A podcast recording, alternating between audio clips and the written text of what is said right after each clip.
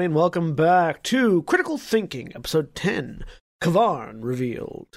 I am John. I'm your host and executive producer here at Final Show Films at John A. Bates on Twitter, and with me today is Jack. Hey, everybody, this is Jack. I'm at Alt F4 Gamers on Twitter. And Jeremy. Hi, I am Jeremy. I am J Thomas 411 Mania on Twitter. And today we are talking about Critical Role, Episode 10, K'Varn Revealed, which stars Orion Acaba as Tiberius, Laura Bailey as Vex'ahlia, Taliesin Jaffe as Percy, Ashley Johnson as Pike, Liam O'Brien as Vax'ildan, Marisha Ray as Keyleth, Sam Riegel as Scanlan, Travis Willingham as Grog, and, as always, Matthew Mercer, the Dungeon Master. Previously on Critical Role, the party was initially sent on a quest into the mountainous region beneath the dwarven city of Kraghammer to find a uh, halfling paladin, uh, Lady Kima of Vord, who had gone missing while on a vision quest uh, that apparently led her to some evil brewing beneath the city. as the party went, as the party went in search of her, they ended up finding themselves climbing deeper and deeper into the Underdark, a very scary portion of the subterranean world, encountering numerous beasts, discovering that there was apparently an alliance that had been forged between the Illithids, the mind flayers that live down there, and the Duergar, who normally are at odds. Um, uh, being brought together by the machinations of an evil entity that Kima had been hunting by the name of K'Varn. Apparently, uh, he currently resides in the temple that is in the center of the subterranean Illithid city of Yug'Voril. Um, Vox Machina has made their way down uh, after rescuing Kima from the uh, Duergar uh, fortress of Emberhold. Vox Machina continue to make their way down into a cavern that contains the island that Yug'Voril resides upon. They managed to scavenge a few broken boats from the lake that surrounds the island. Percy repaired them, and then they rowed around the outskirts for what seemed to be some sort of beachside cavern. Upon entering the cavern, they found a partially buried chest or container of some kind, uh, what looks like some sort of camp that had been destroyed and scattered, and a few rotting corpses against the walls. they continued to inspect the, area, inspect the areas. The corpses began, as they continued to to inspect the area, the corpses began to rise in their sitting positions. Um, with previous experience in the realm of undead, they know that these creatures carry far more intelligence than your run of the mill zombies. And we pick up our episode with a fight. Uh, in almost, almost an in media res fight. Um, yeah, very much so. Uh, yep. it's like like it because it, it picks up with Vax telling the others that we're back on the boat. Hey, get in here! We're about to get hit by undead. Pretty um, much and they just start con- they converge on him and just start swinging. One of them hits, and the magical and the the blow apparently has some sort of magical force that causes him to sort of lock up in place. Now, had we determined if these were skeletons or if these were ghouls? These are ghouls. They hadn't they hadn't detailed it. If you've if you've read your monster manual, it'll be pretty evident that these are ghouls. They talk about yes. the claw attacks. They obviously the paralysis is a result. Uh, they uh, Matt references the long tongue sort of thing. So they're very ghoul as according to Wizards of the Coast's version of what a ghoul is. But I don't know that they ever actually delineate that verbally. It's more of a how much setting knowledge do you have sort of. The only reason I ask if these are ghouls is because ghoul the ghoul paralysis doesn't affect elves, and I don't think it affects half elves. Either. That's why I don't think they were ghouls. I think they were ghasts. Yeah, which do affect elves. Their paralysis does. Okay. Um, but no, they are they are essentially presented in, in this fight in the description as sort of an unnamed undead thing that is threatening. Again, you like like Jack said, if you know stuff, you know what they're facing up against. But this would be like the equivalent of just some mysterious, faceless undead that sort of punch up the beginning of the episode. Yep. Right. Uh, it's, so, it's it's the it's the it's the cold open for this this week's episode of X Files. You know, yes. they don't necessarily just delineate out all the details about something because yeah, sometimes that's the point of the episode. Obviously, for this. Now, have we talked about cold opens?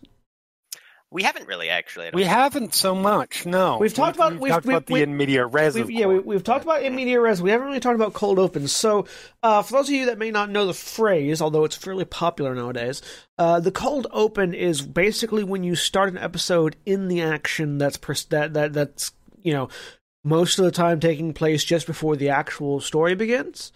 Um, and there's um, a there's there's a various a number of productions that use cold opens as well. Like even even your your general comedy variety show, you know, SNL has a cold open every week. Yeah, you know, it's it's the it's the first thing you see out of the gate when the show starts. It's and it's um, and it's usually kind of a setup thing. It's it's essentially in television. It is a generic term that is used to describe if you have a scene or footage before the title sequence. Right. Well, that's the, the, really all that it means, but the, the, it's taken on more of a, a different definition because of mostly because of uh, a genre shows, really.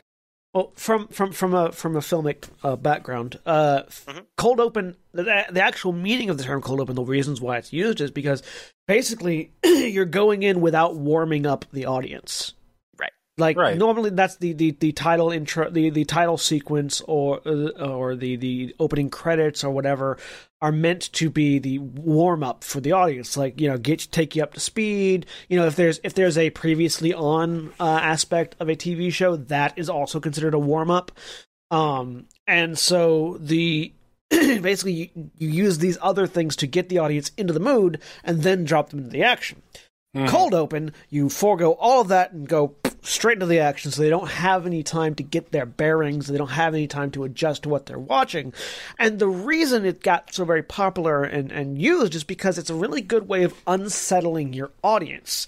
Um, when you unsettle the audience the psychology states that they become more invested and interested because their their curiosity has peaked. You know they don't know what's going on so now they have to watch to know what's going on Mm-hmm. Well, and it's also it's not just to to unsettle it; it's to evoke some kind of mood, whether yeah. it's whether it's that that unsettled feeling or, or disturbance, now, when or I, if it's I, you want.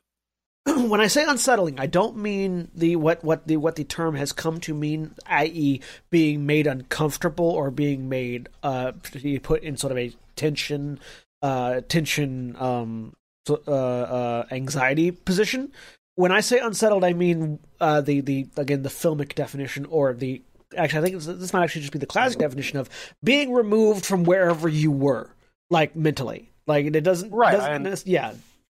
yeah. so like if you were okay, it's time for our show. It's that shrink. Well, the show's slightly different feeling. It's not necessarily a uh uh because it's that that term is used most often nowadays uh, to mean sort of a uh, tension filled, uh, scary uneasy, situation, uncertain. uneasy, right, as opposed to what it means in the film industry, which is just moved away from wherever you were when you sat down. Yeah, yeah, no, it's a, it's a great way to break viewer inertia, um, and like you said, establish a mood to to sort of yank uh, hook the audience in to what they're getting ready to watch. Um, yeah. The Office uh, the American version of The Office had some great cold opens. N- none of them that I can remember were meant to set the audience in a sense of unease, like John was referencing, you know, but most of them were just kind of these short, somewhat isolated, but still very consistent with the overall atmosphere of the the series. Um, usually very comedic in a in a concentrated format, and then you'd get into the credits and you know but it yeah. was it was a great way of just you know sort of pulling the audience right into what this show is about i.e. a bunch of dysfunctional people doing weird sh- shit in an in an office um, and I want to go back real quick because I didn't I didn't mean to cut you off, Jeremy. I just wanted to clarify for the listeners what I meant by unsettling. no, that's okay.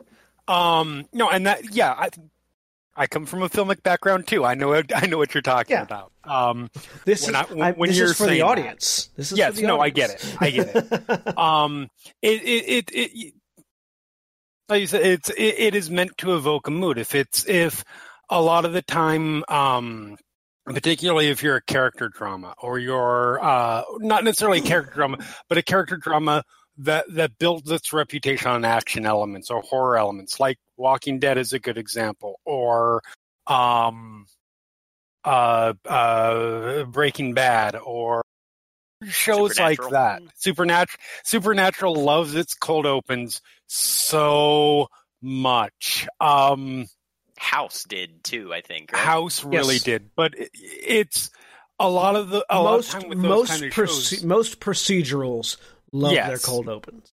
Yeah, but with those shows, you you want to immediately get your your your your audience invested. And let's be honest, a lot of these shows that that that have these big followings, if you start off just going straight into character drama, people are going to get bored right away because attention spans. Um, so if you start off with an action sequence or or something that, like you said, sells the audience, then it's a way to immediately get them invested in so that so that they've bought into the episode emotionally before you start unspooling the the real meat of the episode. Yeah, right. And usually, if you're going to do it effectively, you always want there to be a very strong hook towards the end mm-hmm. of your cold open because you know that you, you don't want to bury your lead. You want to give the audience something to both care about and be curious about. That will, you know, because because most television programs were based around you know the, the concept of the commercial break as well and yep. the commercial break is when people change the channel but if you've hooked them in they'll watch through it so that they see what happens next and it's yeah. it's basic viewer psychology uh, from a writing from a writer's perspective. Interestingly enough, um, the cold open really took so it, it started in film as almost every uh, bit of bit of narrative uh, tweak that we're going to be talking mm-hmm. about that is commonly used in television. Uh, I want to clarify that because not everything started in film, but right. Um, the things that, that are commonly used in, in television often start in film. Mm-hmm. But in, in particular, the cold open wasn't was never as effective in a film as it is in television, and the primary there's two primary reasons for that.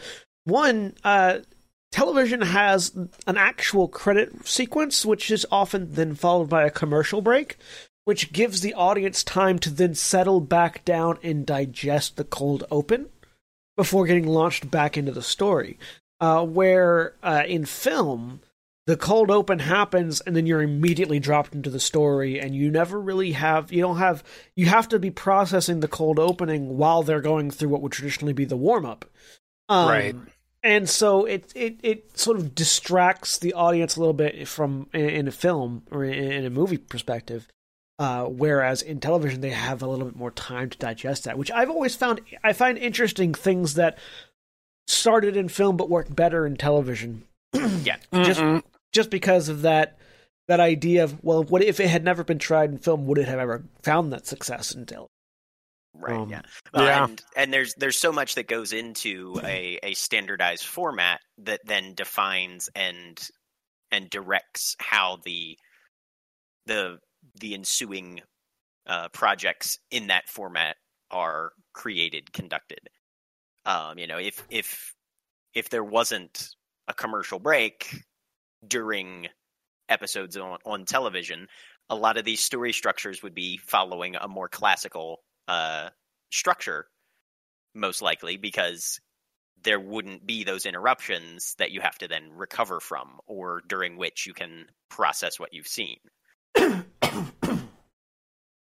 and so the the art form would likely have taken a, a much more different style in terms of how we expect it you know but i mean most people if you say you know how is a how is a television episode constructed, you know, they'll be like, well, they will have something in the beginning and then they'll set up a question and then they'll come up with a decent answer to the question, which will be invariably wrong. So that then in the second and third act, they come back around or it was the first guy all along or, you know, and there's all these, there's all these, these tropes and cliches that we're, we're very familiar with that are defined by the genre and the, the, the art form many of which date back to mid 60s um, yeah. when when television was becoming in in in structure at least what it still is today yeah back when back when you wouldn't just have commercials you would have sponsored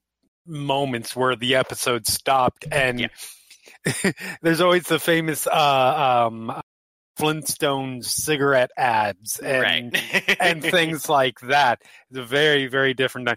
I know we're off on a tangent, even for us. We just tangent. But... We just tangented off onto a tangent. we are now tangent squared.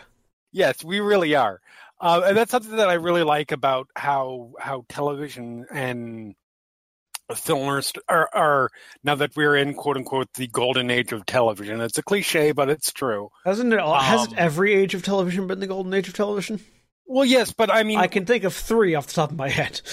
so when they refer to the current golden age of television, they're talking about the the fact that television is now considered to be on an equitable uh, equitable standing with film in terms of dramatic storytelling in terms of a lot of that stuff due to the advent of shows like Breaking Bad and and going a little further back to Lost but um, uh, a lot of the shows that that are really redefining what serial storytelling is today. That's sort of what the current narr- golden age, quote unquote, is.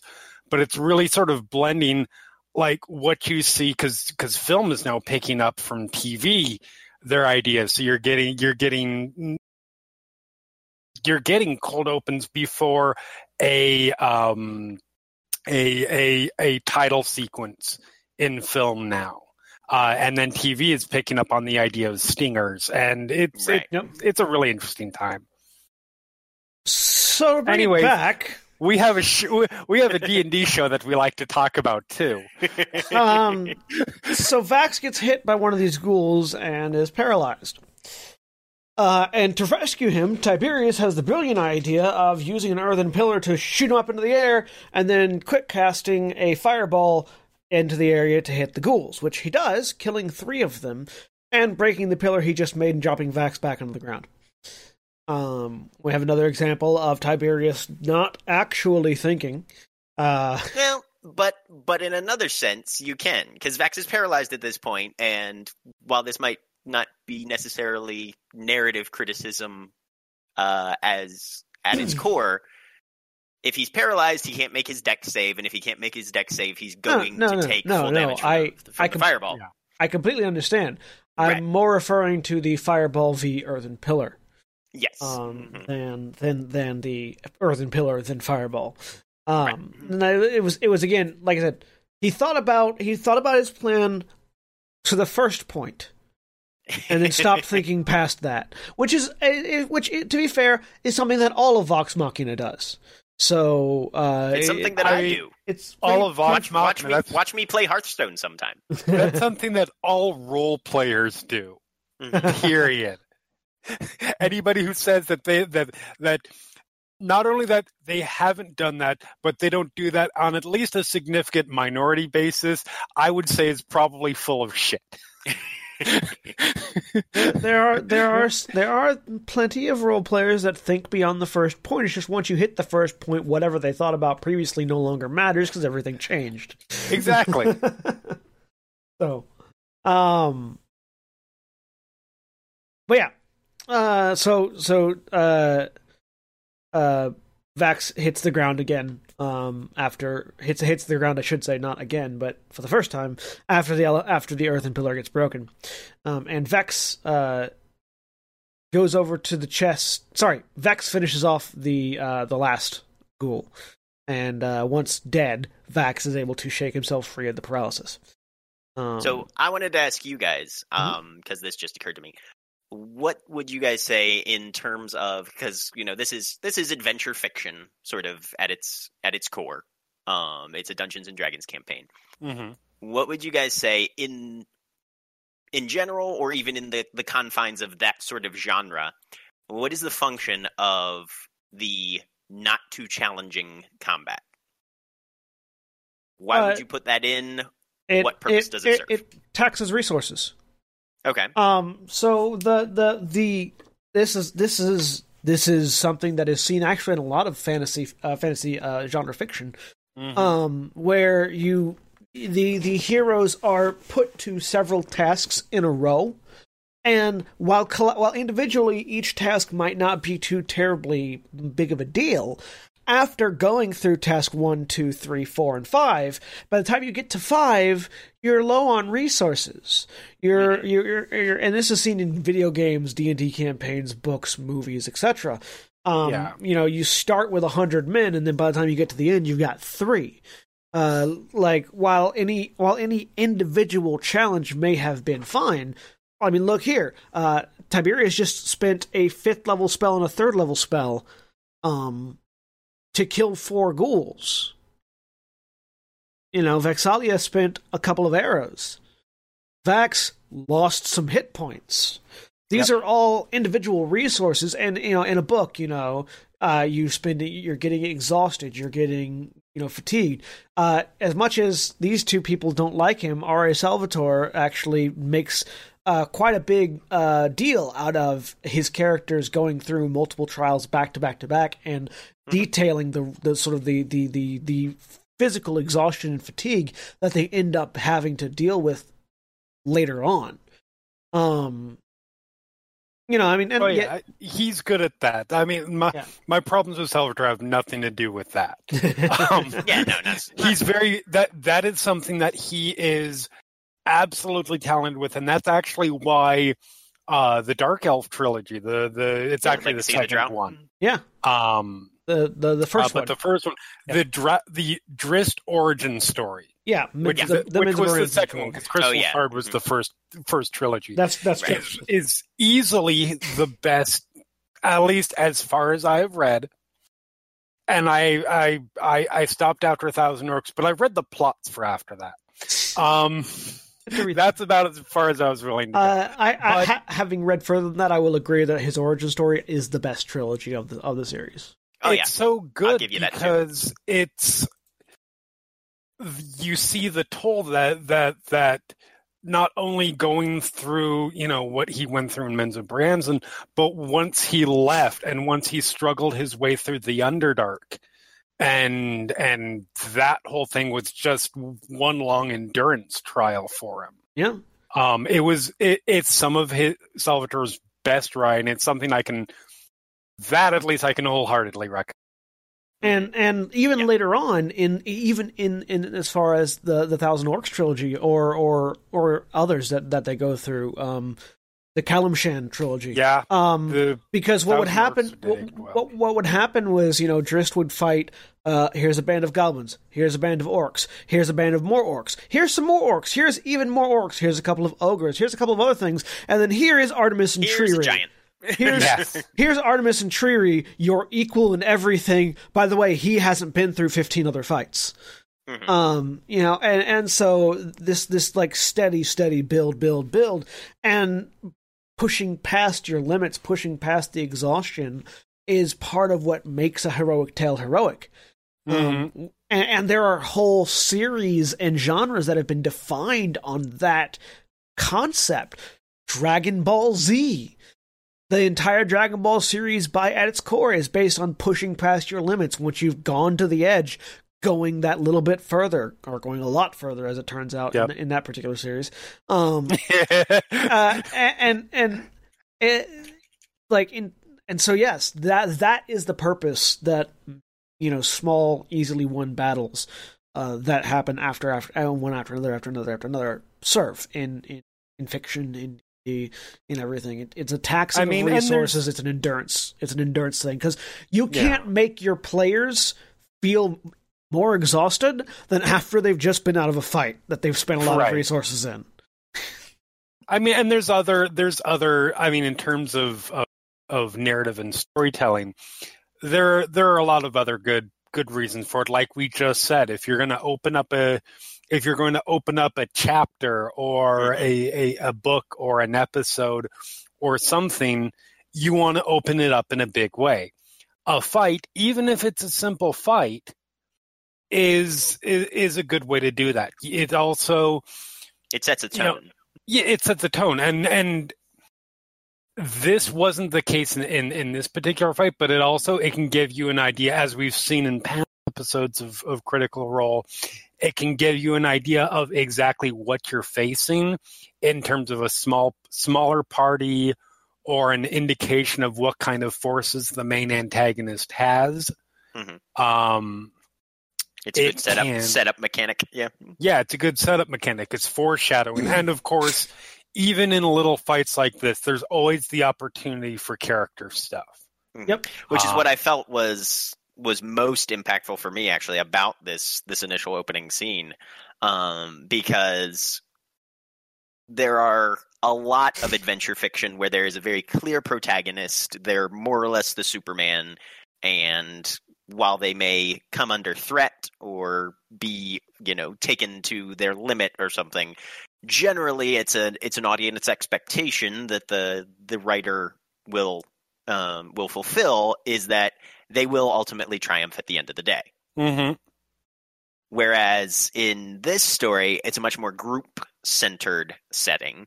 Um, right. The the idea of a character going off on their own is inherently fraught with risk.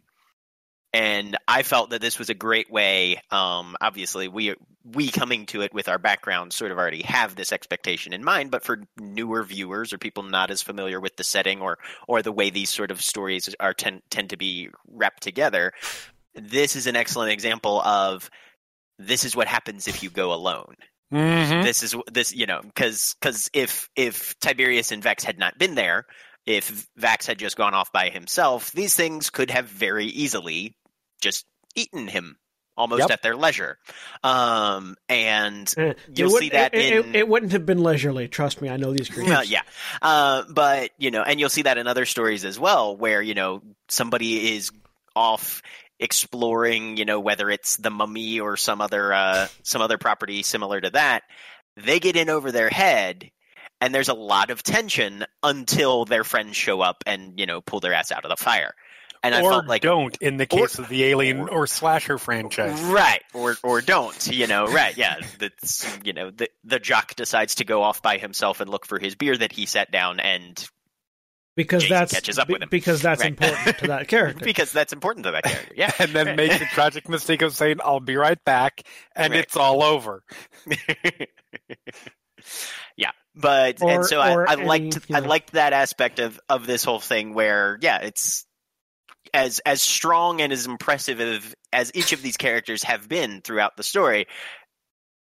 By themselves, they are not nearly as effective as when they're all working mm-hmm. in concert. Mm-hmm. Speaking of being not as effective as, as when they're all working in concert, Vex uh, Vac, Vax goes over to the chest um, or sorry, Vex goes over to the chest that they found and triggers a fireball trap. Uh, you know, it's funny looking back on these episodes and uh, realizing all the things that they haven't learned in so many episodes. Oh yeah, oh yeah. Don't well, this, open this is, the box so, without so, checking. So this first. is actually interesting. Um, this is like so uh, uh, something I actually want to bring about. Um, playing against type is a mm-hmm. is a mm-hmm. thing that he will talk about where you know you're you're trying to portray characters that aren't uh, what you're typically known to be or or, or aren't like you. Mm-hmm. Vex plays into her type. Mm-hmm. Uh, and, and, and I can say this with full confidence because while watching uh, the crew of Critical Role try to do an escape room, Laura Bailey will always go over to other people and take whatever clue they find, like out of oh, yeah. their hands. Um, I mean, we saw that in for people who've seen the um, God, the name of it escapes me now, but but Wil Wheaton's Titan's uh, Grave. Titan's Grave. God, why couldn't I think of that? But seeing Titan's Grave, it's very similar kind of thing. Yeah, uh, and so in, in, in true Laura Bailey fashion, Vex'ahlia goes over and just take, tries to get the chest. Um, right. So playing two type, it it has some advantages, uh, especially in a role playing sense, but also in a narrative sense, because uh, quite often the expectation is to make a new and unique character, somebody that is a fresh perspective on an old thing or whatever. But which you're not going to do. Let me just disabuse you of that notion. It's it's it's all everything's a remix at this point. Basically, yeah. There's very yeah. little. There's very little that you can come up that's original, and trying to be and trying too hard to make an original concept or character can be very taxing and draining, and and most often just ends yep. up with a bland character that doesn't have any strong defining characteristics that stand out.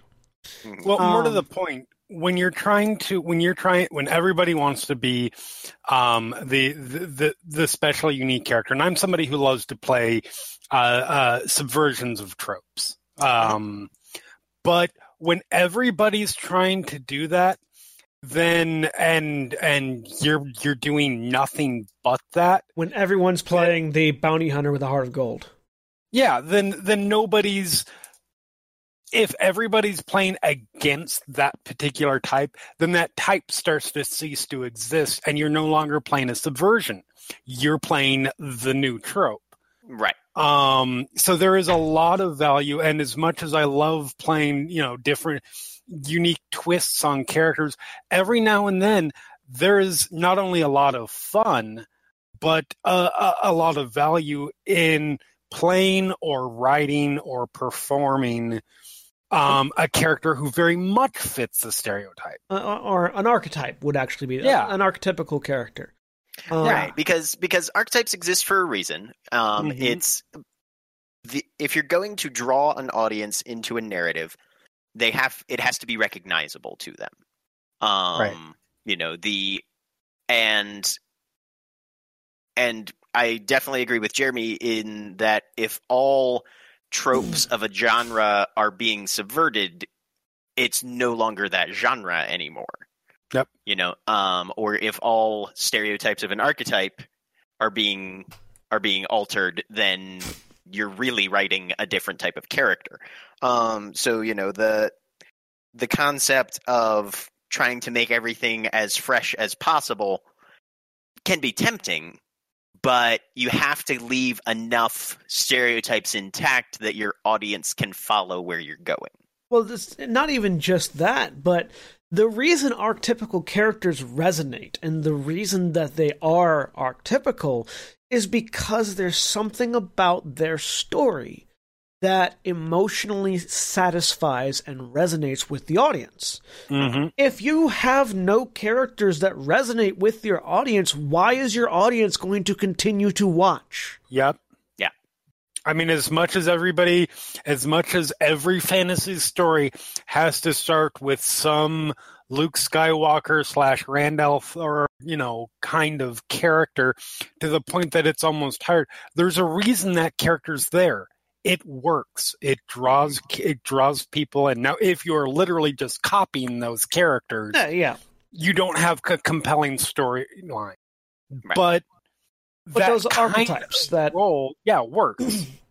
that you know the, the the the lonely boy wanting for more. The reason why that works is because when you're young, everyone is that person. Right. we can relate to it and yeah, it's it's that ability to relate and that ability to sort of see yourself in those shoes is what make these characters entertaining archetype. Um, yep. And I and and now the the trap that people fall into, and I know that this is a thing that people fall into because I've borne witness to it, is not realizing that there's actually quite a lot of room to maneuver within an archetype. Mm-hmm. Um, what the, the the trick is that, however, not changing the archetype, but changing the surrounding the surroundings of the archetype. Right. Uh, for instance, uh, actually, just comparing Star Wars movies, uh, Star Wars Episode Four: A New Hope, Luke Skywalker to Star Wars Episode Seven, uh, uh, mm-hmm. uh, uh, whose subtitle. I can't think of right now. Yeah. But, uh, but uh, Force Awakens. Force Awakens. Thank you. Uh, comparing Rey to Luke, those are very much the same archetype, but the circumstances and settings are different. They they are both lonely kids wanting for more, but Rey wants to stay where she's at and she wants the world to come to her. And specifically she wants her family to come to her. And Luke wants to leave his family where he's at and go out to the world. Yep. That is they are while while they are constantly compared to and they are the same archetype of a character, they are the exact opposite take of the same archetype. It is the it is the the setting and the set dressing and the the means and the methods and the circumstances around the archetype that you can customize and change to make yeah. a more unique and compelling story right. not the archetype honestly, itself and honestly those two movies are some of the best in terms of talking about classic archetypes mm-hmm. where you have the same cast and characters almost in both of those movies and the roles are all filled and the even and you've got the same characters in many of those movies but Han Solo in The Force Awakens is the Obi Wan from A New Hope, and uh, you know the the, the uh, Poe um, is the Han is the new Han Solo, and Chewbacca is well the same Chewbacca, but you know it's the the idea being that you're you're telling almost the exact same story with almost the exact same characters, and then they just turn a dial, and you're suddenly realizing, no, no, this is this is a completely new story now. Even though all the pieces are still set up in the same fashion, they've subverted just certain aspects of the archetype. Not now, the entire archetype, just now, one bit here, one bit there, yeah. and it's a brand new story. Now I could talk for a full podcast about Star Wars, uh, so yes. we're gonna we're gonna stop there. All right. If if you guys listening at home, however, want us to do a Star Wars rewatch podcast, oh my me, god! Oh oh, we will do god. it. Oh my! Just just let us know. Oh God in heaven, yes. Just just let us know. Just Anything. let us know and uh, we will gladly do. I will gladly force these two to rewatch the prequel trilogy for your pleasure. you can't see that... my facial expression, but I'm sure you can imagine my yes. facial expression. but yeah, not, no, I, I would be willing to do that. Yeah, one thing not Star Wars specific is so people like to talk about Dungeons and Dragons in that it's it's collaborative storytelling, and it is. Um, but when you're when you're when you're writing or when you're creating you know uh, television or whatever even if it's just you there there is a certain sense of collaboration and what i'm trying to say by this is when you're looking at these characters none of these characters that that that exist when you're telling a story exist within a vacuum mm-hmm. and you can throw all of these very well-known archetypes together and it's simply how those characters interact with each other which is going to make them unique um yep. it's it's it's the the interactions uh, between each other the plot points the the tweaks to your setting every single one of these things is going to make little changes to the characters to to to make them stand out from the the uh the the quintessential prototypical version. Uh, and that's what that's what you always want to look at when when when you're trying to figure out. Well, I've got this idea of a character, but is it too tropey, or is it is it too much of a rip off of of another character? Don't be afraid to do that just realize how you're going to distinguish it and what you're going to introduce around them that makes it different. Um, by the way, just wanted to bring this up. We've been talking for about a half an hour, and I haven't gotten out of the first paragraph of my uh, recap. yeah. we really should have called, just call ourselves critical tangents. Uh, yeah, um, right? Welcome to critical thinking, everybody. So,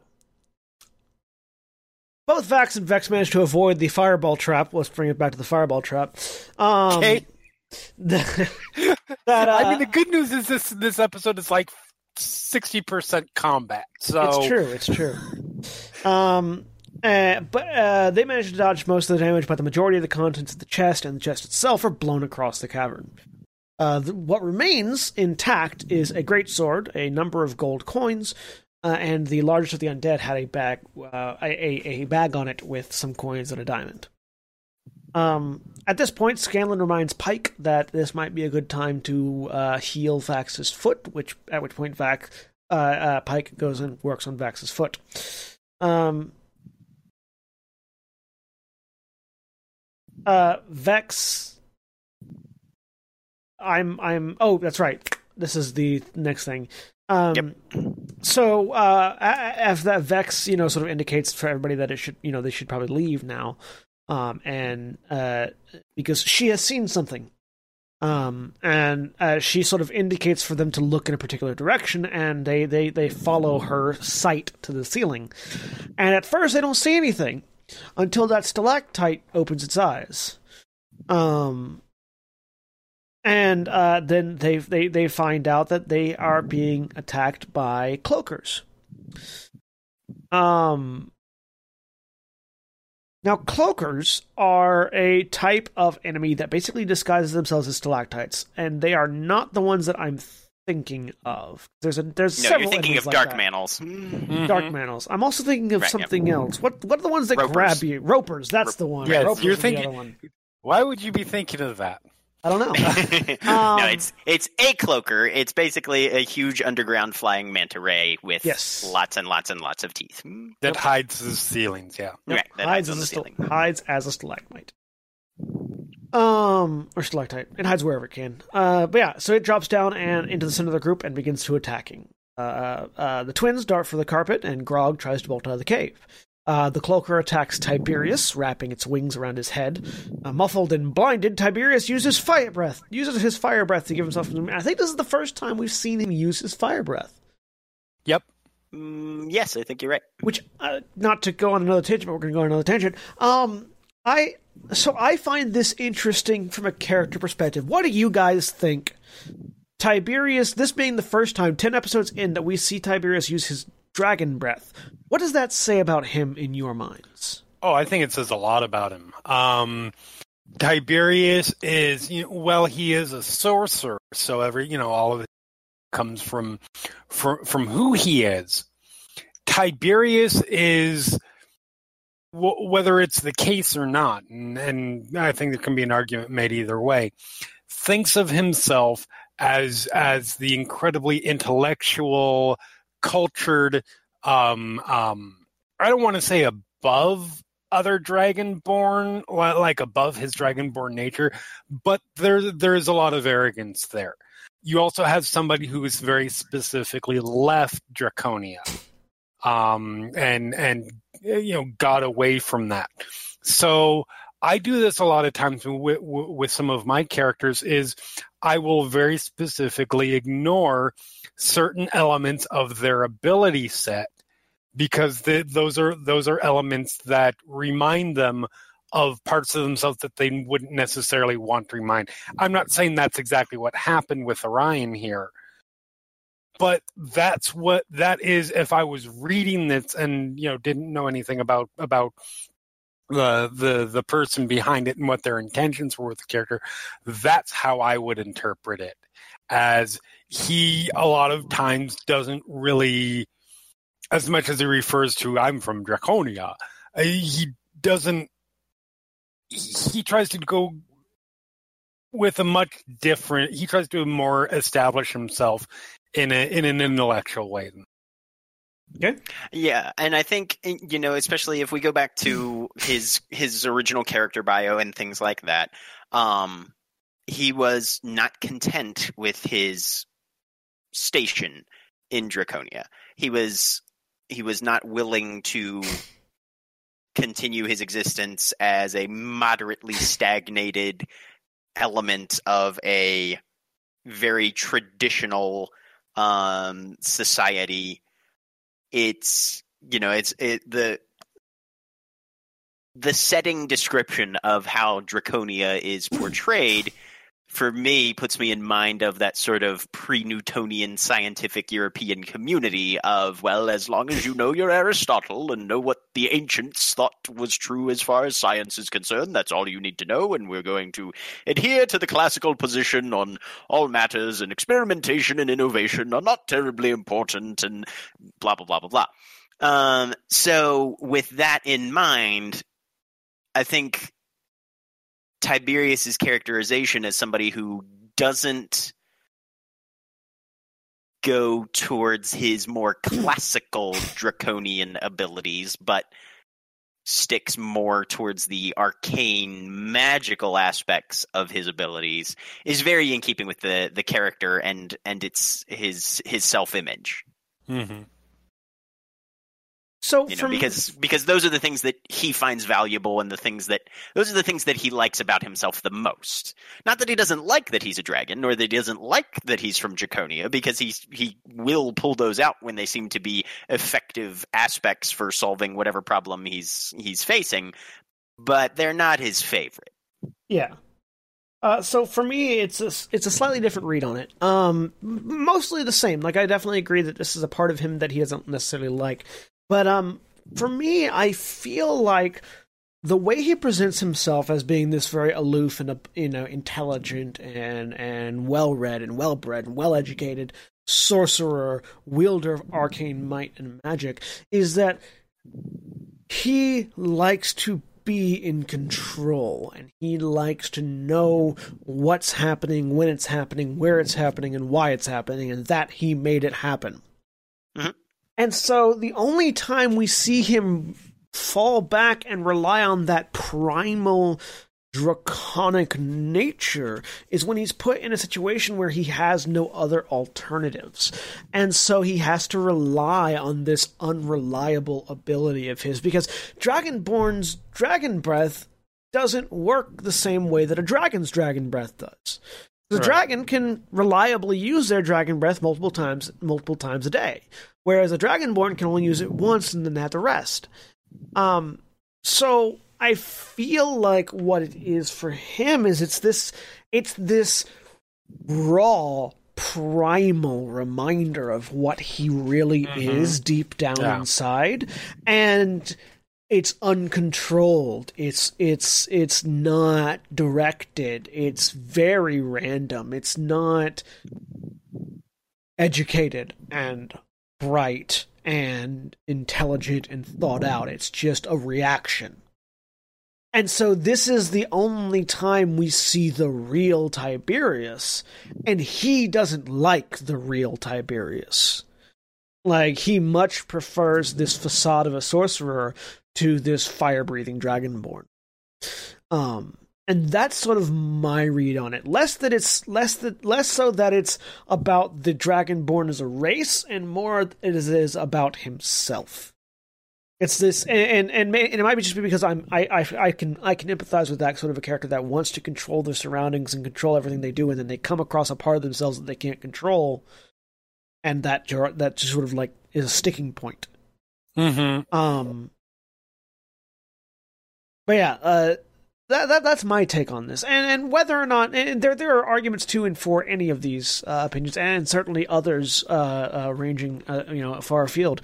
But I just I found it particularly noteworthy that this was the first time we ever see him use his dragon breath, and and I don't mm-hmm. think he uses it very much later on either. No, no, he no, doesn't. He, it's it's it's not something that he has as a key component in his toolbox, and it's something that I think. Um, this this is more than the D and D aspect of it, but that Orion clearly wasn't had not used much to that point because if you watch the episode at the time, he doesn't remember how it works, and he knows how all of his spells every yeah. which single one, which so is kind of kind of kind also. Of you know, kind of also enforces some of our reads on it as well, just from a yeah. from a player mm-hmm. perspective. Um, so yeah, uh, he uses his fire breath to get the uh, which which gets the cloaker off of his face enough for him to cast telekinesis using one of his ioun stones, and uh, uh to for him to, to cast telekinesis and get it off of him. Another fifth level spell.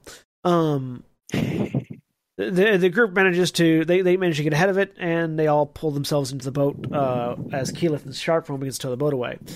Um, Scanlan, uh, and this is the part where we're going to talk about Scanlan again, ladies and gentlemen. Um, we're not going to no. go. We're, we're not going to go off into a, into as big of a tangent as we did last time, but it is something we want to remark on. Uh, content warning, etc. Um, this one's not going to be as severe as the last one because we're not gonna we're not gonna drop it on you as a surprise, right, Jack? um, so Scanlan uh, has another problematic moment uh, where in order to get himself and Pike to the boat, uh, he, uh, you know, basically is going to dimension door himself and Pike to the boat because he can dimension door, but only uh, creatures that are similar size to him. Uh, only one other creature that is a similar size to him, and that being Pike is the only person in the party that he can really do that with, aside from Kima. Um, and so he goes over to Pike and he does this whole joking bit uh, come with me if you don't come come with me uh, if you want to live um and uh, then he holds her and, and in his words and i just hold her really tight and i sniff her hair and it smells like strawberries and then i dimension door us to the boat Um, and then a few lines later, don't worry, that hardwood is the boat. So while this is done for laughter and it elicits laughter from the person that he's trying to get a laugh out of, Ashley does, you know, does laugh at this, uh, as does everybody else. Um, in the context of a story and writing a character, and we're, we're, we're removing it from the comedy of the situation, removing it from the joke that right. was intended, and looking at it in more of a narrative perspective, as we're doing with uh-huh. everything in this in this show. Um, we we see that our problematic character continues to be problematic, and in fact has increased his problematic nature from the last episode. So the last episode, he was just show he was revealing himself to another character, to specifically a female character, and and you know using magic to elicit attention to a part of his bare skin. Um, flashing for for lack of a better term. Yeah. yeah. Um, in this one, he is intentionally being creepy by sniffing her hair while holding her tight, and uh, under the under the pretense of rescuing her. Should we cover both the the one that happens later as well? Just get this all out of the way at once. Sure. Yeah. We'll, we'll go ahead. We'll go ahead and hit the whole thing at once. So there's a there's a there's a, a, a moment later in the episode where after after after some some more progression, he tries to use suggestion to um, which is a mind altering spell for the which is a mind altering spell to make Kima interested in Grog. Um, and what I found, you know, this is all, like John said, it's all all progression and almost escalation of Scanlan's creepy, problematic character aspects. Yeah. um, what I really what I really found interesting for this week's episode, though, is you have him doing it to two very two different people and how they both react to it very differently. Um, where sort of how he how other characters deal with with Scanlan's creepiness. Um, you know, we've seen it many times, and we will see it many times again.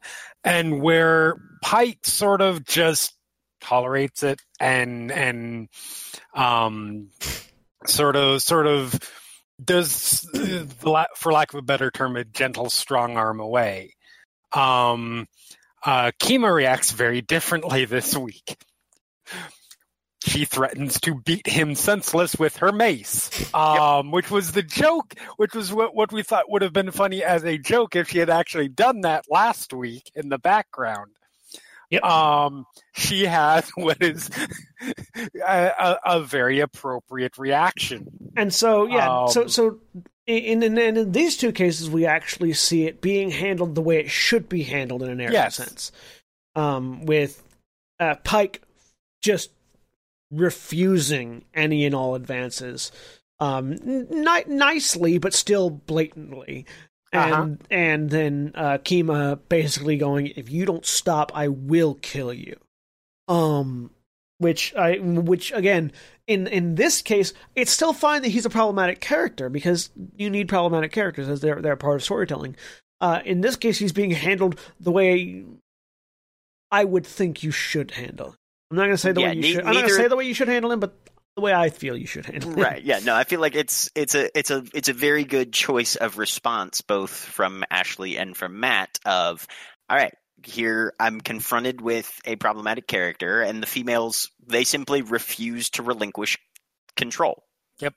You know, they they maintain their independence. They maintain their their ability to have the say of what happens to and around them, um, and they make it very clear to both the audience and the problematic individual in question no i'm i'm not going to let your actions and your efforts dictate how my life functions. Yeah.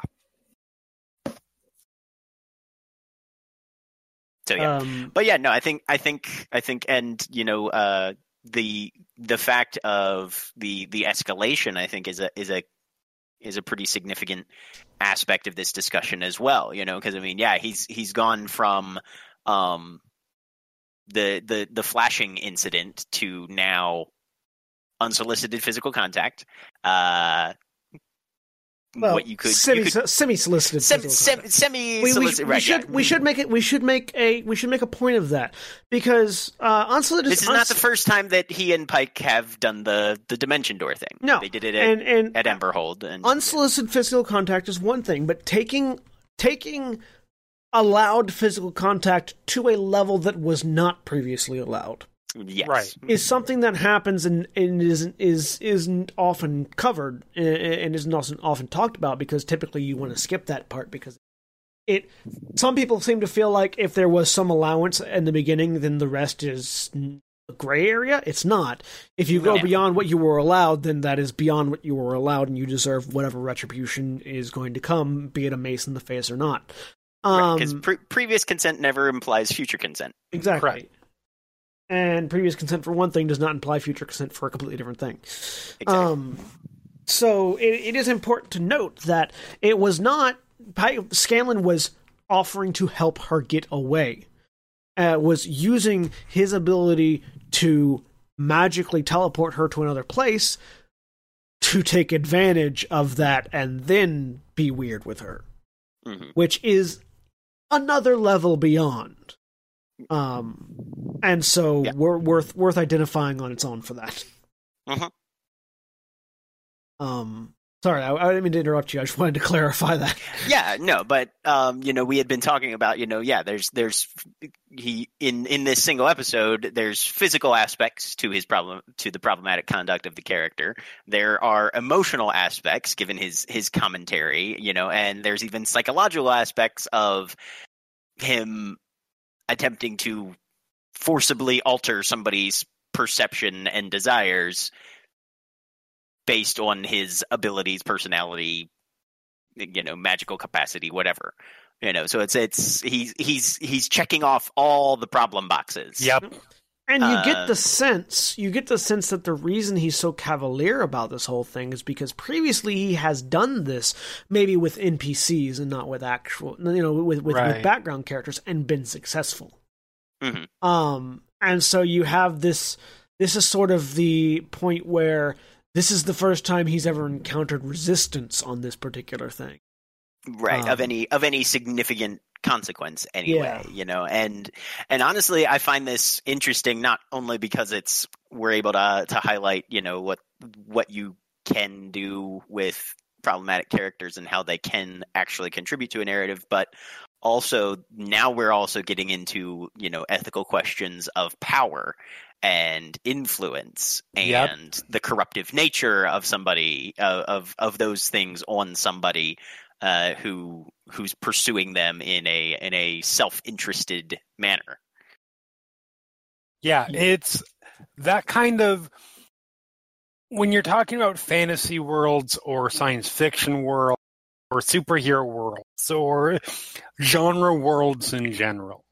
Um, these are worlds where this kind of stuff is is, is not. You cut you cut out there, Jeremy. Oh, this is the kind of stuff that that in this world or in those worlds is an option where obviously in our world it's not the same there is not an option in the same sort of way. Um, which creates some inter- uh, so, some real opportunities to to to talk about these kinds of uh, uh, issues and, and stories about like Jack said power and and um, uh, the nature of mind control, what it means, all that kind of stuff. It's been handled very well in so, sometimes in, in narrative settings. It's been handled very poorly, very, very, very, very, very poorly. Sometimes, usually in comic books. Um, mm-hmm. Sometimes he that, says. Yeah, sometimes. Just to look up Captain Marvel's history, you'll know what I'm talking about. um, um, and I think, you know, the, that's where talking about the value of Scanlan is. Scanlan's actions and and uh, uh, what he does, I think Critical Role handles it very well because yes, he does it. Yes, it, but it's never the way that everybody uh, the the the characters that he does it to reacts very quickly establishes um, uh, what's okay and what's not. Mm-hmm. Yep. Um, and, and, and it's useful in narrative having characters like this because uh, what it allows you to do is it allows you to make an analogy or sort of mm-hmm. a, a, parable uh, to real life situations. Imagine if imagine if Scanlan, instead of being a bard with magic powers, was your boss with control of your paycheck. Yep. Mm-hmm. Um, or or something along that line. And that is how you can sort of relate these stories back to the real world and have that still have a meaningful impact to see that person get theirs, whatever theirs may be. Um, you know, in, in, this case, getting threatened to be beaten in the face by Kima, which I will reiterate is the correct response uh, for for any and all uh, for for any and all situations of this magical fantasy or not. Um, right. Yes, yeah, and yes. and there's there's there's a number of different ways you can treat the story arc of a problematic character. Um, you know, it, it's not always oh this person is an irredeemable villain and they eventually get their face beaten in and you know have to live in a gutter and die of leprosy at you know the age of thirty six or something. You know, uh, you know, uh, Jack, we weren't talking about your autobiography. Damn it.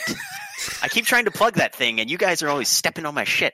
Um, well, and and, and, and various body parts as they fall off. It's true. Uh, yeah, but you know, there's there's there's the the capacity of a character to learn and be redeemed. There's a capacity of a character to um, have a a retribution actually dealt to them and re- rehabilitate as a result. There's there's any number of ways that they can be they can be treated, and you know, I mean, there is the somewhat less satisfactory for most of the audience probably there's the option of they're problematic and they stay that way and it never gets addressed in the setting which is how life happens sometimes yep um you know but but with that the responsibility of the author i would say is to you don't want to fall into the trap of normalizing it. You can have that happen to the character,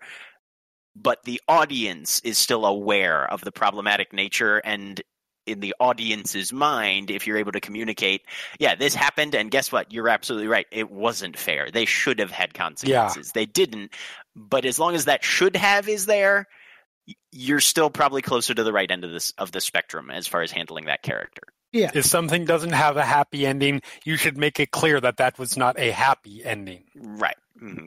Yeah. Not yeah. not everything has to has to meet its ultimate level of justice yeah. in the in the arc of of whatever you're writing or creating.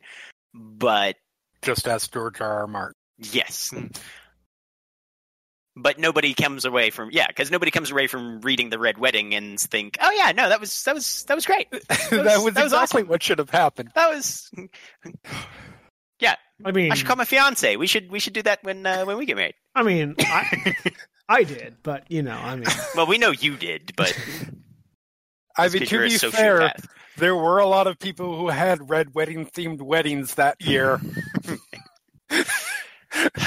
yep. I don't think any of them actually mass slaughtered the guests, but I, you know, just just play the Rains of Castamere and just see what happens. Um, but then there, but then there's also the, there's very much doing it wrong. I mean, I'm gonna I'm gonna say this as an enormous fan of of Joker and Harley Quinn. Mm-hmm. But the fact that there are that many memes out there saying, I want a relationship like this, tells you mm. how poorly that story has been told. Not by everybody, because, oh, you know, this is comics and you get different writers and so on. But how poorly that story has been told, has been marketed by DC from time to time. Well, now, that should not be a love story. Now, to be fair, not all representations of Joker and Harley Quinn are an abusive relationship. There are representations of them where they do have a healthy but weird relationship. Um, specifically, like the animated series, Harley and Joker tend to get along in a much more healthy manner than the comic versions do. I um, mean, he's in, still in, he's okay. The the the the in, in the in the more animated versions of it, his his his negative relationships tend to t- he tends to not vent directly at Harley as much as he does in the comics. He tends to vent more at underlings, and Harley joins in on him, and they have they both they both abuse their underlings. Uh, it's never it's never depicted as a good relationship, but it's not no. quite the same. It's not quite the same no, no. level of derangement it's as it is in the as, comics. it is not as it is not as as as horrific.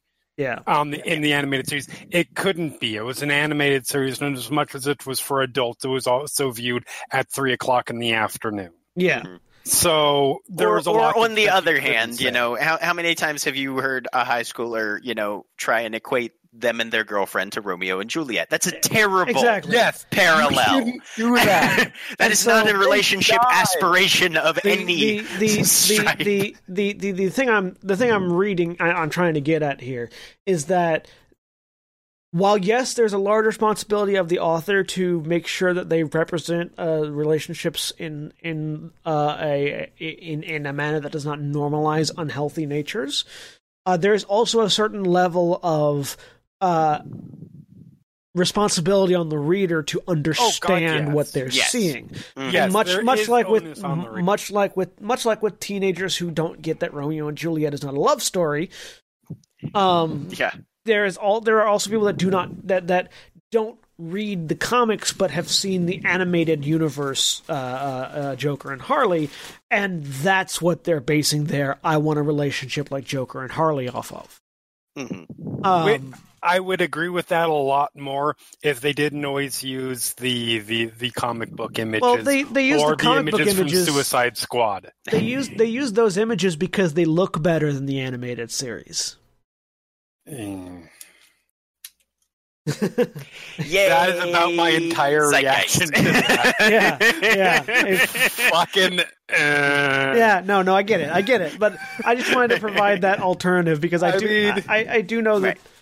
There is yeah. at least in that particular case, there is a reason why that uh, that that sentiment exists, and it's not and it's not because they see what happens in the comics and think that's okay. It's because they see the zany antics on the afternoon cartoon show and think that's okay. Yeah, but they probably saw the zany antics in Twilight and still thought that was okay. I mean, right? Yeah. Talk about romanticizing abusive uh, behaviors, but yeah. if you want to, if you want to, um, uh, we're, we're going to get off this tangent now as well. But yes. if you want to see more about, uh, if you want to see more about romanticizing abusive behaviors, please check out our vampire game on Saturdays. Oh. What sort of can of worms did I open with you people? God, because uh, I so need to catch up. Because uh, you, you you you need to watch that if you want to see if you want to see two words, how, Jeremy. Two words. Blood bond. If you want to see right. how, I, I gen- genuinely want to say though, if you want to see how an abusive relationship should be portrayed in a narrative sense to make it absolutely one hundred percent certain that this is not a good thing, check out our vampire stream. I mean, Vampire the Masquerade is um, tailor built for I'm, that. I'm trying. I'm trying. I promise, guys. oh. I I foresee binge watching. Not that I haven't been trying already over the last couple weeks, but I foresee binge watching in my future. So you just made me extremely excited. You're welcome. Uh, so, anyways, yeah. Chapter sixteen is a bitch. So, um so they're fleeing. They're fleeing on a lake. boat. right. They're fleeing on a. We're bad at. We're this. on a motherfucking boat. We're bad at this. Um, they're fleeing off the boat. Um, and the the the the uh, cloaker shows off the fact that it can fly. Um, as it comes after them, sending out a massive screech uh, that sh- uh, shakes many of the people in the boat with fear. Uh, Scanlan uses Bigby's Bigby's uh, interposing hand to grapple the creature and stop him from Bigby's hand actually uh, the the variations are all now one spell. Um, he uses Bigby's hand to stop the creature and uh, try to and, and, grapple it and keep it from following after them. Um, with it held, Vex manages to take out its uh, take out take out one one eye with an arrow, and Tiberius yanks the other one out with telekinesis. Uh, Vax then whips a dagger into the empty socket, and it dies. Scanlan drops it into the boat, allowing Percy to take some time to skin it uh, and pull teeth out of it, and etc. And give some of to Tiberius. He manages to get most of it in one section and is going to attempt to make a sort of a camo cover for the boat uh, out of the cloaker hide. Um, Keyleth pulls the boat into another section of beach that leads into a second small cave. As the team checks out the little cave, they find that it has a, it's it's slightly odd. Uh, all the light that they send in changes to be purple. Uh, after much deciding and debate, Keyleth uh, uses her elemental form to go into the cave through the ground.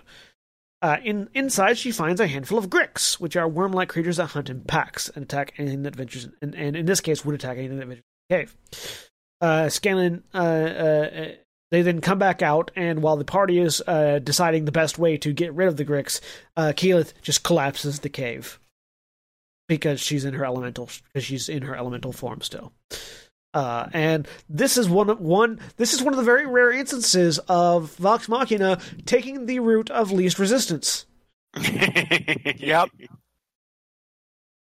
Uh, we'll we'll see later on how much they dislike doing that, but uh, I, I do want to applaud Keyleth right here of, of of actually taking a moment and going, wait a second, I can just uh, while everybody else was arguing. Um, before taking a long rest, uh, Keyleth tips to, to Scry to see if they can find out anything more about K'Varn. With assistance from Pike, was there something you wanted to say? Uh, no, I was thinking of something, but carry on. Okay, sorry, I, I heard the sharp intake of breath and wanted to stop. Yes. Um, with assistance from Pike, uh, through her vision of the Black Horn, she follows the energy towards the temple itself, and uh, find and, and and you know her vision leaps uh, from where they're at over the temple. Uh, Atop it is a glass pane with a metal crossbeam holding up a twisted arcane focus, uh, which is held in place above the elder brain of the Illithid. Uh, and uh, she can see uh, through the scrying. She can see several the the, the elder brain and other brains uh, that the Illithid bring uh, in a pool in the center of the room. Um, it appears that this is also K'Varn's twisted lab for which making the various stitch abominations. Um, and then, uh, through her scry, she sees the twisted black horn. Uh, and it floats forward, attached to the forehead of a floating head that is just one eye and a huge maw of jagged teeth and several eye stalks.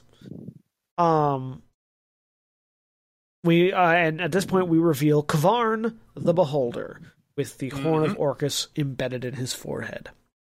Uh, Lots of plated armor and shit, uh, yep. holding his holding his body together. Yep. Yep. So so this is the reveal of the the arch nemesis, the reveal of the big bad. Um, and I think you know this is probably played out as well as it could be expected.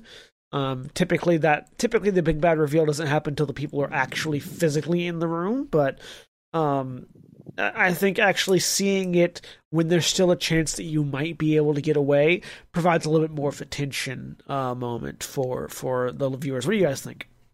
So this is always something that's really tricky for me as a, you know a DM storyteller, um, and can be really tricky in narrative narrative storytelling because you want to present your antagonist and and make him or her or them very formidable and impressive. But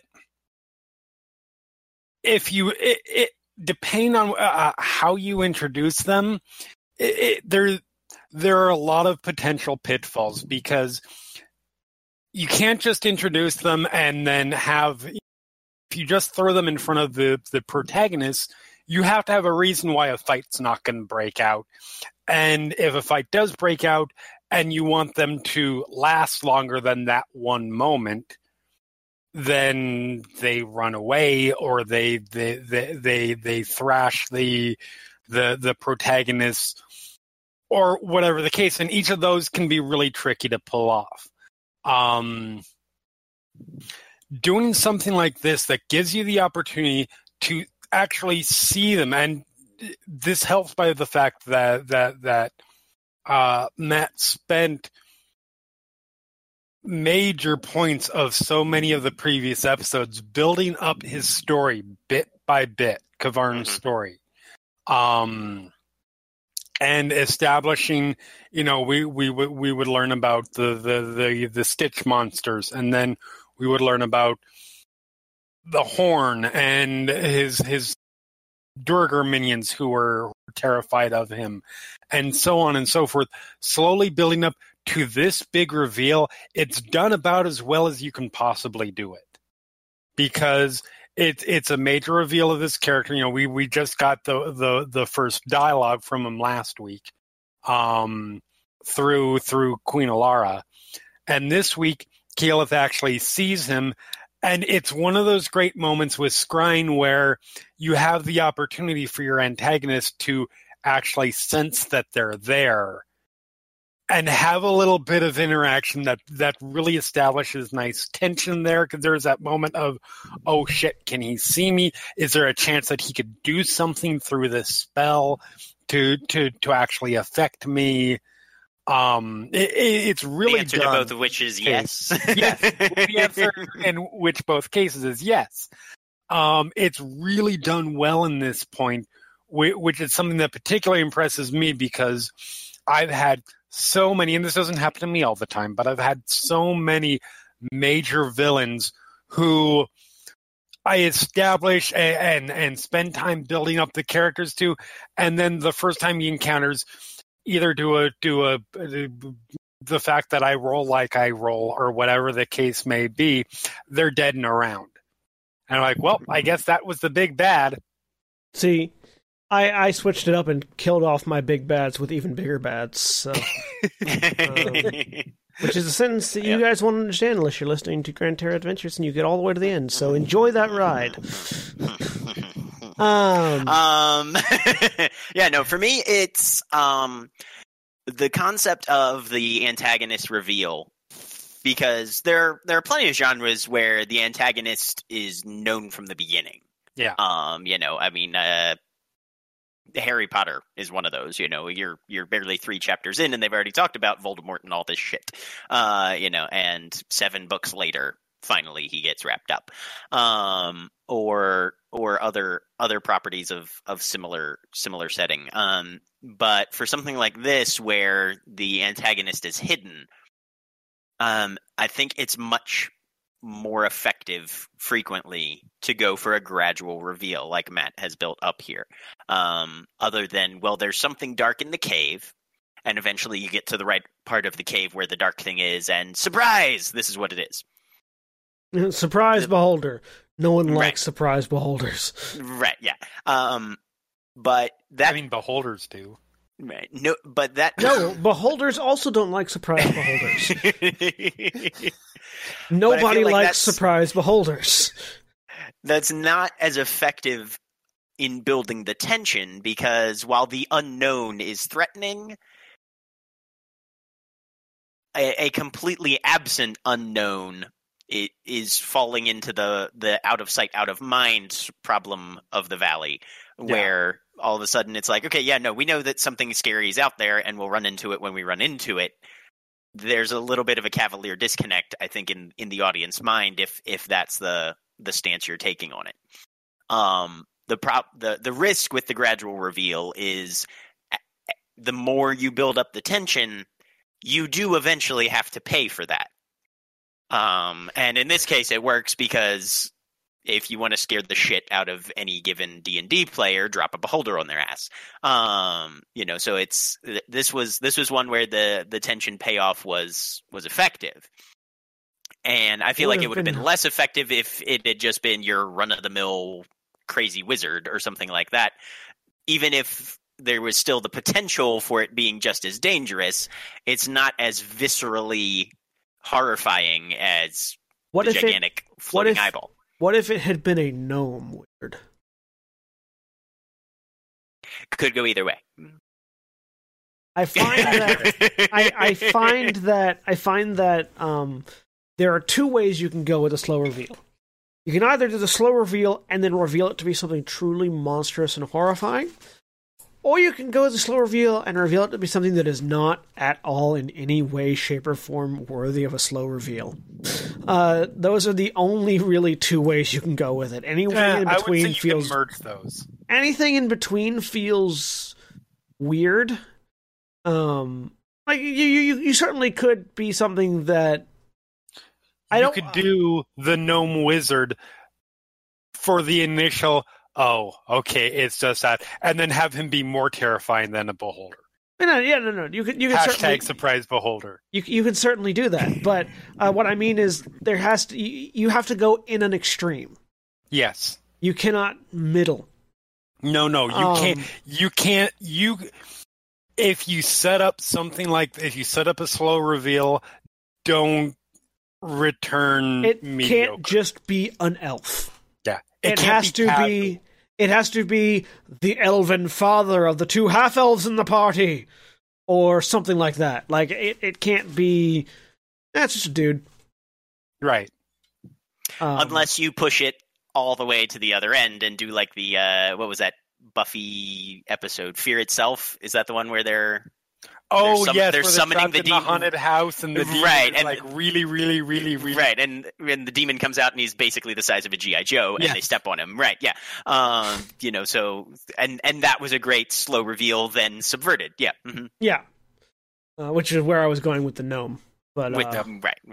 But yeah. yeah. Uh, so, anyways, mm-hmm. um, but yeah, and there's there's there's any number of ways if you're trying to uh, do a dramatic villain reveal towards the end. Um, you know, if you if you've built up this gradual thing, and you know, as you're dropping hints or you know having these sort of flash sideways scenes where the group isn't there and you're just narrating something that's happening in a different part of the city. Once again, uh, watch my Vampire the Masquerade Chronicle. Um, you know, and you're you're you're referencing that, but at the end, it should be consistent or completely opposite what you've been building up the entire time. If you have just sort of a milk toasty weak end product, it's not going to pay off the way you're going to want it to. So K'Varn sees Keyleth, um, yep. and uh, taunts her and toys with her, and then locks her in place, uh, keeping her mentally uh, keeping her consciousness there in the room uh, while she's unable to retreat from the scry spell. Uh, which is another one of these problematic situations. All in this kind, although in this sense there is absolutely no mistaking that it's a bad thing. Right. Um, yep. Uh, this is this is an example of the the the person who's holding you there against your will, regardless of whether or not he's trying to be funny. Um, and uh, but uh, Vax uh, Vax slaps her out of the spell. Um, honestly, think I, I, think she wisdom saved her well, way out of the spell. He just happened to be hitting her in the face at the time. but you uh, know, I, I combination of the two things, she breaks free of the spell. yeah, um, uh, Clarota gives them some insight into the nature of the building and what their what his people have done, and the structure on top is not something that his people had put there. Uh, after some debate, they decide to move uh, to a small island with some buildings on it to get slightly closer and provide some structure for them to rest in. Grog takes half the group on the boat, uh, and, the second, and the second half uh, flies over on the carpet. As the boat passes, Grog notices a disturbance in the water and bubbles that come up. He manages to get in the boat. Uh, uh, he manages to get the boat to land without seeing anything more than that for now. They all land on the beach, with the twins and Scanlan heading up the ridge to the structures they saw. And as three of them approach the main structures, they see a pit. They see a pit walled partially by some jade and marble stone that the temple is made from. Uh, they find a huge campsite with a fire more than ten feet wide and a pile of furs at least fifteen feet long. As Vax examines the bedroll, they feel a huge rumble that sounds like a footfall, and when they turn, they see a large, bald figure with purplish skin and an unnaturally large yellow eye. And that's where they end the episode. Uh, so, so, so as I was saying previously, you know, uh, there, there, there's these series of, of encounters that they've gone through, and let's mm-hmm. sort of like totaling up the totaling up the amount of resources that they've spent. They've spent hit points. Uh, Grog, I think, has spent at least one rage. Um, mm-hmm. uh, uh, uh Keyleth has spent one of her, has spent two of her uh, uh, uh shape shifting abilities, uh, two of her wild shapes. Um, mm-hmm. Tiberius has spent three fifth level spells. Um, and and, and a third level spell. Well. Scanlan has spent a couple of fifth level spells and a couple of fourth and a couple of th- third or fourth level spells. Yep. Um, and they've all spent and and and Va- and, and Vex has spent several of her arrows. Um, mm-hmm. I think Percy spent a few bullets as well. Actually, I don't yep. think Percy shot anything. Yeah, he did, but it wasn't an enemy. He yeah. uh, I shot the uh, rope to the wall of the cave when he was That's docking right. the boat one time. That's right. That's right. Uh, but yeah, so everybody has spent a lot of resources, and they're finally getting to a point where they think they're going to rest. When another big thing comes along, uh, which is that's sort of the correct build up for uh, uh, uh, small fight, small fight, small fight, small fight, medium sized fight. um, leading up to what will then be the big fight. Yeah. So yeah, uh, this you know this was a combat heavy episode, but there was still several there's still several points on which we could talk about things. Uh, very important. Yeah. And if not, we'll find things to do. Yeah, Oh, yeah. you know Hashtag like surprise beholder. And, uh, and, uh, I'm gonna guys- make that a thing. you're you're not going to make that a thing. Um, I will make it a thing. God damn it! And, uh, and and again, as I said earlier, if you guys want to make me force these guys to watch the Star Wars prequels, just let us know in the comments below. Dude, Um, make anything. I don't care. yeah, but that in particular is you know you name it, we'll analyze it. It's something that you know people might like. Um, so I'm gonna try to get a, get a bunch of people to to to to come and to try and get us to watch Fifty Shades of Grey, so I can force you guys to watch it. Because if I've seen it, then everybody else has to suffer with me. I'm not suffering with you yet. I'm not suffering with you even then, uh, because I can just read a synopsis. no, I, I, Congratulations, Twilight. There's finally a love story you're better than. yep. Is there? God. Yes, it's called Fifty Shades of Grey. Is Fifty Shades of Grey a is love More story? problem- it's Yes. more problematic. Oh, Based on the way it it's is. written, it's a it's a romanticized relationship, which It is a romantic drama. Uh, We've been Final Show Films, ladies and gentlemen. Uh, we produce a wide variety of content every day of the week. You can check us out on our website at finalshowfilms.com. You can also check us out on our Patreon page at patreon.com slash fsfilms and uh, over at 411mania.com. Jeremy, tell us a little bit about 411mania.com, you horrible human being, you. 411mania.com.